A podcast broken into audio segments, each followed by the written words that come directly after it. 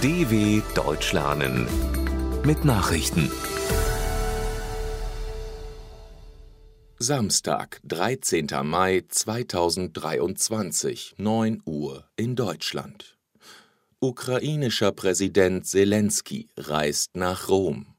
Der ukrainische Präsident Volodymyr Zelensky wird heute zu einem Besuch in Rom erwartet.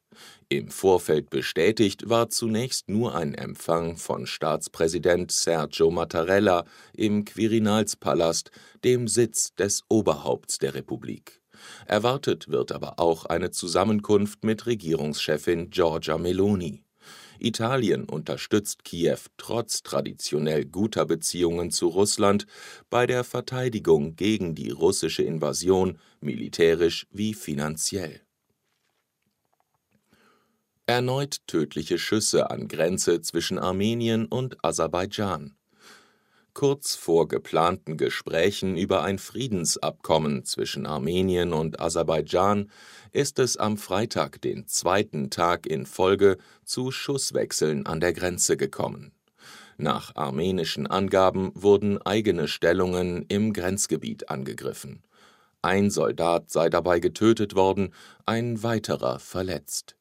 Bereits am Donnerstag war bei Schüssen an der Grenze ein aserbaidschanischer Soldat getötet worden. Die Regierungschefs beider Länder wollen am Sonntag zu Friedensgesprächen mit EU-Vertretern zusammenkommen. Aserbaidschan und Armenien streiten seit dem Zerfall der Sowjetunion um die Grenzregion Bergkarabach. Pakistans Ex-Premier Khan vorübergehend freigelassen. Nach landesweiten gewaltsamen Protesten gegen seine Festnahme ist der ehemalige pakistanische Premierminister Imran Khan gegen Kaution vorläufig freigelassen worden. Der populäre Oppositionsführer war am Dienstag wegen Korruptionsvorwürfen festgenommen worden, worauf es in mehreren Städten zu Auseinandersetzungen zwischen Khans Anhängern und Sicherheitskräften kam. Mindestens acht Menschen starben. Khans Ära als Premierminister endete im April 2022. Seitdem bringt die Justiz immer neue Vorwürfe gegen ihn vor. Beobachter sehen das Vorgehen gegen den 70-Jährigen als politisch motiviert an. EU-Außenminister ringen um Haltung zu China. Die Europäische Union strebt eine Neuausrichtung ihrer Beziehungen zu China an. Bei einem Außenministertreffen in Stockholm am Freitag stellten sich zahlreiche Teilnehmer hinter Forderungen, die EU unabhängiger von der Großmacht zu machen. Mit Blick auf Russland sagte die deutsche Außenministerin Annalena Baerbock, es gehe darum, aus den Fehlern der Vergangenheit zu lernen. Andere Außenminister äußerten sich ähnlich. Von China ist die EU derzeit unter anderem bei der Versorgung mit Rohstoffen wie seltenen Erden stark abhängig. Buschmann sieht Konzept zum türkischen Wahlkampf in Deutschland bestätigt.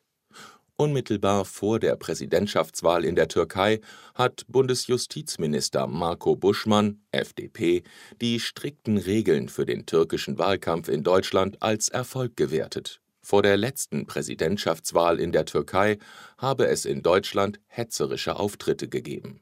Dieses Mal habe die Bundesregierung entschieden, dass wir Wahlkampfauftritte von türkischen Politikern genehmigungspflichtig machen und dass wir diese Genehmigungen drei Monate vor der Wahl nicht mehr erteilen, sagte der Minister der Neuen Osnabrücker Zeitung. Oberster Gerichtshof Brasiliens ordnet Ermittlungen gegen Google an. In Brasilien hat der oberste Gerichtshof Ermittlungen gegen den Suchmaschinenbetreiber Google und den Messenger-Dienst Telegram in Auftrag gegeben. Die beiden Unternehmen werden beschuldigt, eine Kampagne gegen einen Gesetzentwurf zur Internetregulierung zu fahren. Der entsprechende Antrag kam von Parlamentspräsident Arthur Lira, der Google und Telegram Desinformation, Manipulation und Einschüchterung vorwirft mit dem von der Regierung geplanten Gesetz sollen Internetunternehmen und Messenger-Dienste verpflichtet werden, illegale Inhalte aufzuspüren und zu melden. Bei Versäumnissen sollen hohe Geldstrafen verhängt werden. Soweit die Meldungen vom 13.05.2023. dw.com/langsame Nachrichten